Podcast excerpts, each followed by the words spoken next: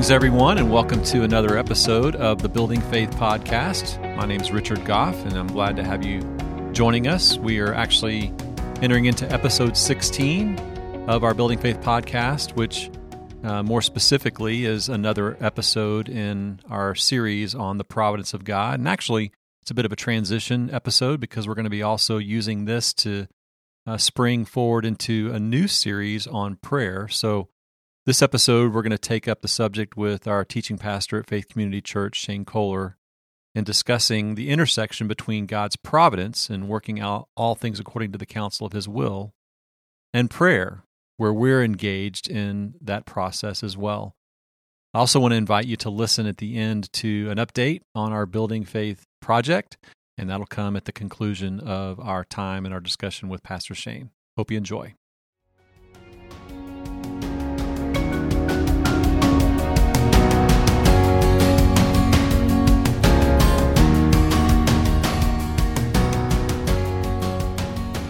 All right, Shane. So we're back together in the official Building Faith studio, this grand complex of. And we need to come up with a name for this uh, studio, which is your office. We need, yeah, that's right. my my office, which is the Building Faith studio. I was thinking it would be great to get some kind of big major sponsor, you know, so like SunTrust Park, eh, we could, I, I don't know, come up with a or Susie's Lemonade Stand. There you go. There you go. But no, it's good to be back uh, again uh, together in our podcast. And I'm going to start with a, a, question that might help in introducing uh, where we're going to go the rest of the time. Obviously, uh, we're we're in a season where we continue to see rain. Uh, we have these. It's almost like we have spots of clearing uh, surrounded by seasons of rain. And of course, as we've been talking about um, building our our church facility as as part of this, and also talking about the providence of God and and we're transitioning into a discussion on prayer. I wonder how should we be praying in light of God's providence about the rain that we really need to stop so that our contractors can get back out on the property and start the project again. So that just a question came to me and I'm like I don't know if you're ready to deal with that, but it's certainly a question about mm. prayer and providence. So yeah, that's uh that goes right to the heart of what is uh, such a difficult thing for people when it comes to thinking about the providence of God and uh, you might say our participation in uh, in what God is doing, uh, because He calls us to pray over and over again. He calls us to pray, uh, and yet we're told at the same time that God's uh, you know controlling all of those events, and and in many ways they're wrapped up in the infinite mind of God. I mean, he knows he knows uh, whose crops are dry and who needs rain and who needs to build and yeah. all those other things.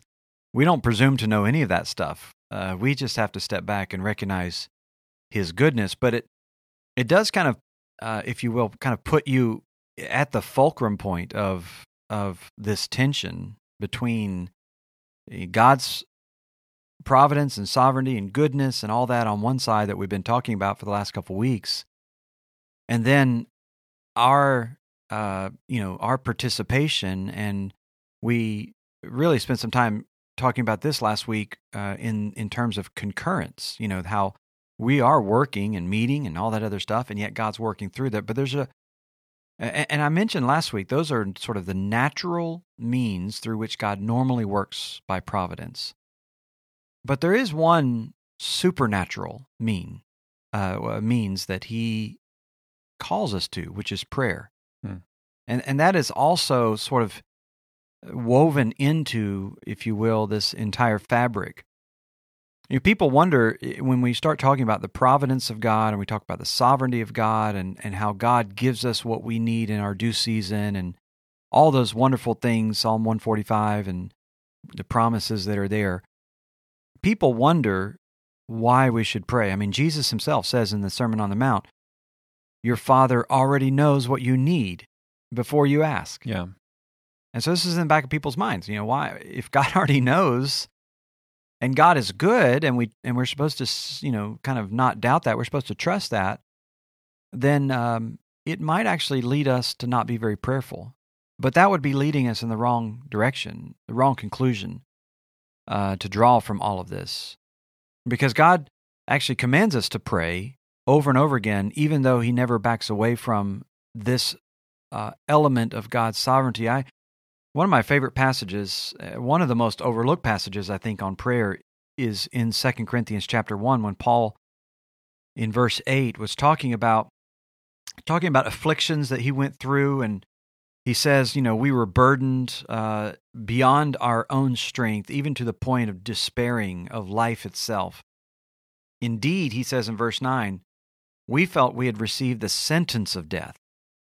Uh, but that was to make us not rely on ourselves, but on God who raises the dead. So here he, whatever kind of trials and tribulations he was in, I mean, he reached the point, you know, today's, you know, people might call it suicidal. Mm. I mean, he reached that point where he was despairing of life. I'm probably days he wanted to kind of close himself in and not go out and, you know, face the world. He says, though, but all of this was to make us, bring us down to the point where we're no longer relying on ourselves, but simply on God. And he goes on to talk about in verse 10 how God delivered us and he will deliver us, and, and we've set our hope on him to deliver us again. So he's got all that sort of background trial, struggle, all that. And, and then he turns to the Corinthians and he shifts to the second person and begins to talk directly to them. He says, You also must help us by prayer. So he's talking about God and God's deliverance and everything God's going to do and his hope in God. I mean, it's got this big God picture view. And then he turns around and says, "But but but you need to help us," which is just phenomenal. But this is this is he actually gives the reason. He says, "You must you must help us in prayer, so that many will give thanks on our behalf for the blessing granted to us through the prayers of many." So he's got some sort of this this inclusive view of prayer where he's saying that yeah, well God's going to deliver us and God's going to do this and I'm confident in all that, but you pray because when God does deliver us, it's actually going to magnify the thanksgiving. It's going to magnify the the uh, the praise. It's going to magnify everything when God does answer the prayer, hmm. which is is just a, a, phenomenal perspective, and and you see it over and over again. Uh, Elijah you know, prophesies confidently, boldly that God's going to not send rain and then send rain. You know, James even picks this up and talks about his faith. But then if you look at the text itself in the scripture, the, the event taking place, and Elijah is praying, buries his face in his knees, prays seven times, and looks up. And uh, it's, you know, sends his servant, you remember, to see if he can see anything on the horizon, doesn't see something, buries his face back in his knees, looks up over and over and over again until finally the servant sees a little cloud like a finger, you know, out on the horizon. And, uh, you know, Elijah basically says, well, run, you know, like the rain's coming. Uh, that that's just a, a tremendous story. But here's a guy who had no problem declaring God's providence and sovereignty, and yet felt the need to participate in that by repeated, almost you might even say anxious prayer. You mm. know, he wasn't just lifting up, you know, some little prayer ditty. I mean, he was burying his face in his knees. That's fervent prayer, uh, which is exactly you know what James talks about. So I, am not answering your question, I know, but, I, but that's interesting to think about it in this way. Though you mentioned this tension, and I, I think that um, that we sort of create that tension, don't we? I mean, if we, uh, I'm not saying that there's not in some ways an objective tension there. I, I guess there you could argue that, but really, if we confine or make sure that our thinking is fully informed by Scripture and not the counsel of men or not some, you know, over overinflated view of our own rationality or our own intellect, if we confine our thinking, if our thinking is fully informed by what we see revealed in Scripture, there really is no tension there. It's just truth, right? Yes. I, I mean, it's just you're, truth. You're, you're hitting right at where the Scripture goes, which is the fact that prayer is more for us than it is for God. Mm. I mean, God does know everything that we need, and God does fulfill His promises, and He is good. and He does tell us that God, you know, uh, that, that we're to pray in in light of all those things, and you pick up the sense this is really for us, and and I, I kind of just listed out six purposes or six reasons for prayer in light of what we know about God's providence. The first one kind of being, you know, what I was already mentioning, which is participation. When we participate in what God is doing, Paul called the Corinthians, he called the Romans, Romans 15:30, the Philippians, the Colossians, the Ephesians, in all those different letters, he calls on the church to pray in order to participate together in what he is doing. And we know that when God answers those prayers and God works through the Apostle Paul or through whoever, that, that those things result in eternal rewards. That's just the that's just what's laid out to us in Scripture. We'll all stand before God at a bema seat, and and uh, First Corinthians three is very clear. You know, we will receive eternal rewards. Some of them, our activities will be burned up, but some of them will be like you know um, uh, gold and, and silver and yeah. precious metals. Mhm. Uh, you know, we don't fully understand all that that's going to look like, but we understand that the concept is clear there. And so when we when we engage in prayer, we actually are engaging in what God is doing. It's very similar to evangelism, and we we trust that God has chosen those that He loves from eternity past, but He's given us the opportunity to open our lips and to proclaim, you know, the, the gospel of His love everywhere we go. And as He uses us as instruments, we participate in together what He's doing in saving souls but we we we reap the benefits. Yeah. So that that would be you know at the forefront of why you pray is is participation. But uh, I want to name another one, and again, this kind of was embedded in your comments a minute ago, and that is accountability. Hmm. A lot of people don't think about this, but one of the key reasons, or one of the key things that happen when we pray, is we have to sort of uh, parade all of our desires before God, and we have to be forced to, you know, uh, to to grapple with whether or not it's a godly desire. Mm-hmm. It's one thing to kind of cherish something uh, secretly over here in your heart that you really want, but then to have to go into God's throne room and you know, sort of face to face talk to Him and say, God, this is what I want. I mean, you're you shrink back in shame Yeah. whenever you begin to imagine what those things are. And, and so, you, you know, you were talking about sort of bringing your thinking in line with biblical truth. That's really what you're doing uh, so many times when you're praying. It's a purifying process, Yeah. it's intended to be that way. And so, we need to pray for, for that reason because otherwise our hearts begin to run wild with all kinds of desires we am- we know God's good, but we begin to conflate that that that concept with all kinds of of things that are not according to His will, and um, and so praying aligns us with with the Word of God in a very very uh, powerful way. Yeah, I think of this. I think of the discussion that we had about um, some of the mystical leanings in thinking about the providence of God. I mean, you certainly find this in in the area of prayer, where the sort of the the mystical pray for the things that you are entitled to, um, in that mystical sort of spiritual domain. Uh, they're usually material things. They're usually things that would satisfy me materially on this earth, really enrich me in some way.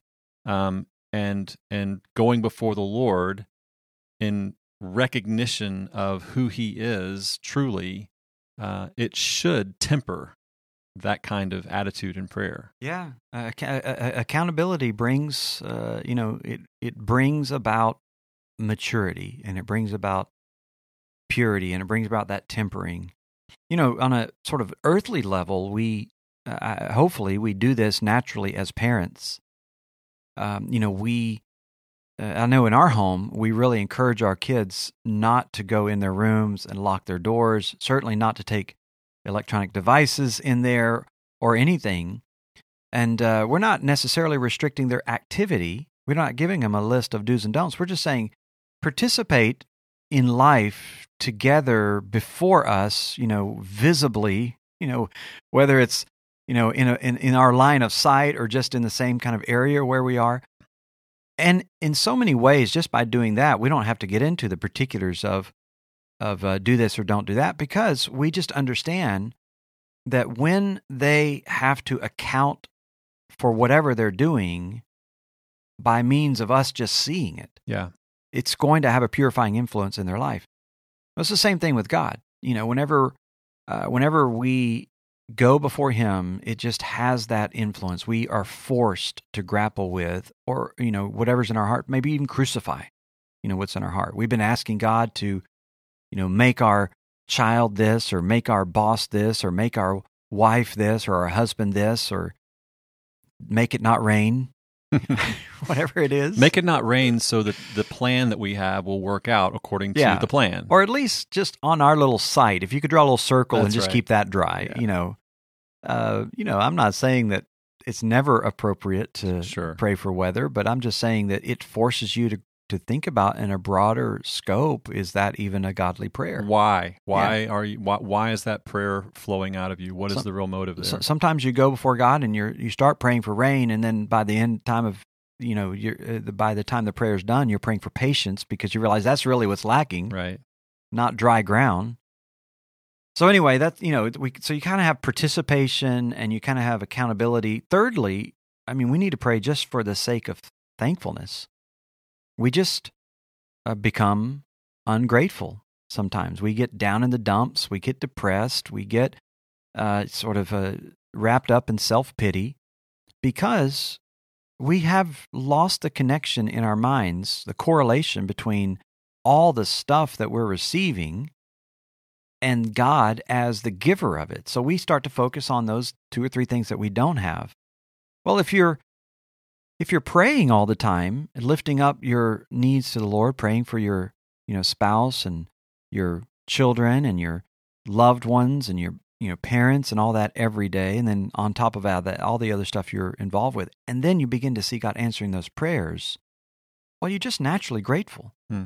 You're not so focused on what you don't have. You're so focused on what God is is giving. So um, this is one of the reasons why we need to pray. Um, we're not manipulating God, but we're very much instructing our own hearts. Thirdly, uh, kind of closely associated with that would be just exaltation. Seeing God, being convinced that He has answered our prayers, leads us to just exalt Him. Be, be, in other words, we'll be thinking about Him more and more and more. So He is exalted in our minds. He's not sort of out of sight, out of mind. We're always putting Him before our eyes and therefore he is naturally lifted up. Uh, you know, fifthly, you could add to that humility, just constantly reminding ourselves of our own insufficiency, forced to, to ponder how we, we rely on him for everything. You know, John Calvin says this is the place where all prayer must begin. Whether it's explicit or implicit, he says it's there in all of the Psalms this supposition of of the need for mercy and Mhm. it comes out you know and i think that's very much true you you, you approach god and um, you're almost immediately confronted with your own um, smallness hmm you know your own uh, incapabilities in light of everything that he is. Well that's a wonderful thing you know to be constantly uh, constantly having to reflect on. And uh, you know I know I know in my own uh, life you know it, I, I I before I go and ask God or for anything or or pray to God about anything I almost am forced to kind of like Isaiah I'm almost forced to say woe is me. You know Mhm. woe is me. Who am I to even be asking you this? And so it just develops this mentality of humility within you towards God even towards other people. I might be I, I might be praying about somebody and and what I'm struggling with, with with them and then immediately before I even open my mouth I'm thinking about wait God you were just dealing with this with me you know This is countercultural, even counter current Christian cultural, because um, it's almost as though the idea of us seeing ourselves as we really are um, is is not good. We should we should have a we should not view ourselves as low. Mm. We should have more confidence. We should be able to approach God more confidently. And again, I know we're called to approach the throne of grace with boldness, but it doesn't imply that you approach the throne of grace without a clear recognition of the mercy that God is granting you to be able to even do that and and walking into that time of prayer with that appropriate posture of heart and mind. I, I think this is why in that great book of prayers, the Valley of Vision, it's why the very first one has gripped so many people, because the uh, the writer says, "Teach me that the way up is the way down." Mm-hmm. He's just capturing so much of biblical truth that we, uh, in as much as we have a, a a kind of confidence, it ought to be confidence in God, not in ourselves. Right. And so we, we what we're doing is laying aside self and clothing ourselves with Christ, and that gives us that kind of confidence. What you're talking about is is that worldly mindedness that comes into so much of Christian culture where they're actually wanting people to have confidence in themselves, sort Right. of self empowerment. It's hubris. Yeah, and you hear it. I mean, it's it's it, you know, if you are aware of it, you hear it in almost every song, almost every movie. You know, all this stuff that's being produced by the culture. It's just out there. Just just believe in yourself, or just have faith in faith, or you know, whatever it it expresses itself. You know, I'm going to roar like a lion. It's all about me, kind of coming out and being strong. Well, that's that's so not where God wants us to be. Mm-hmm. Um, you know, he wants us to be absolutely pulverized in front of him. And that's what prayer does. It kind of gives you that humility. And I would say, uh, you know, finally, you know, you've got the participation, you've got accountability, you've got thankfulness, exaltation, humility. And then a sixth reason I would add for prayer is just love. Uh, because we, when we teach ourselves and train ourselves to to get accustomed to fleeing to God at every need, it stokes the embers of our cold heart.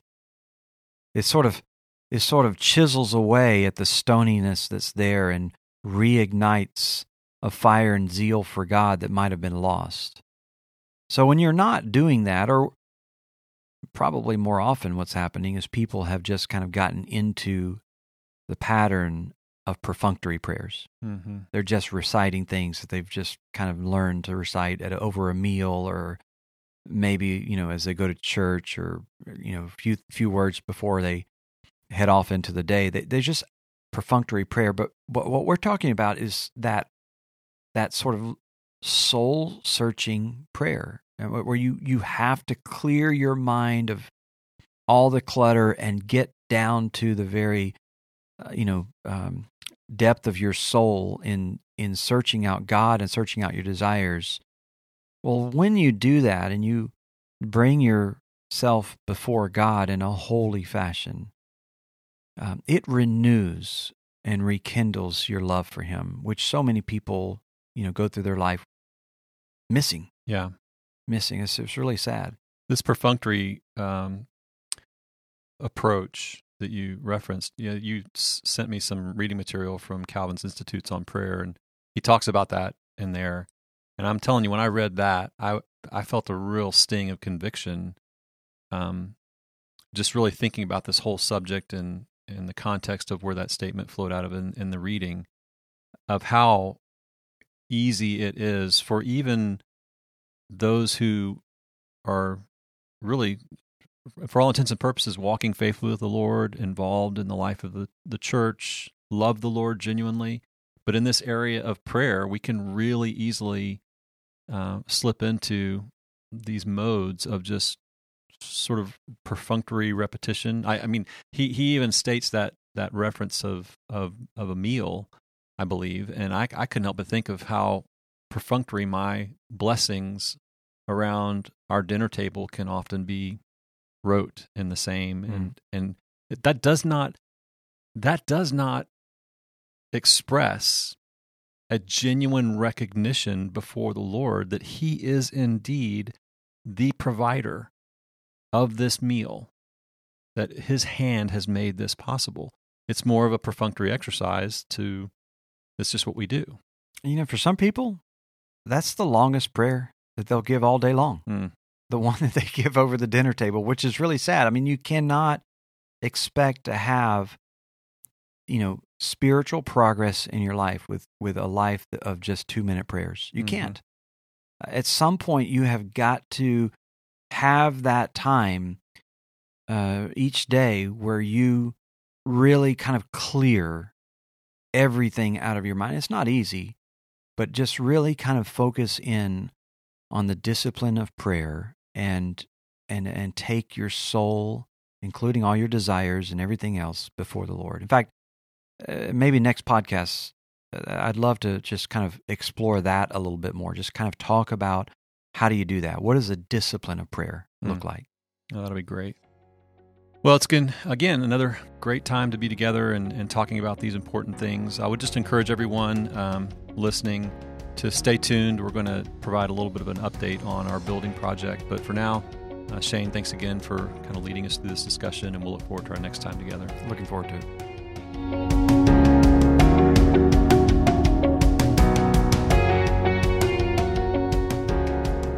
All right. Well, thanks for hanging around for a brief Building Faith project update.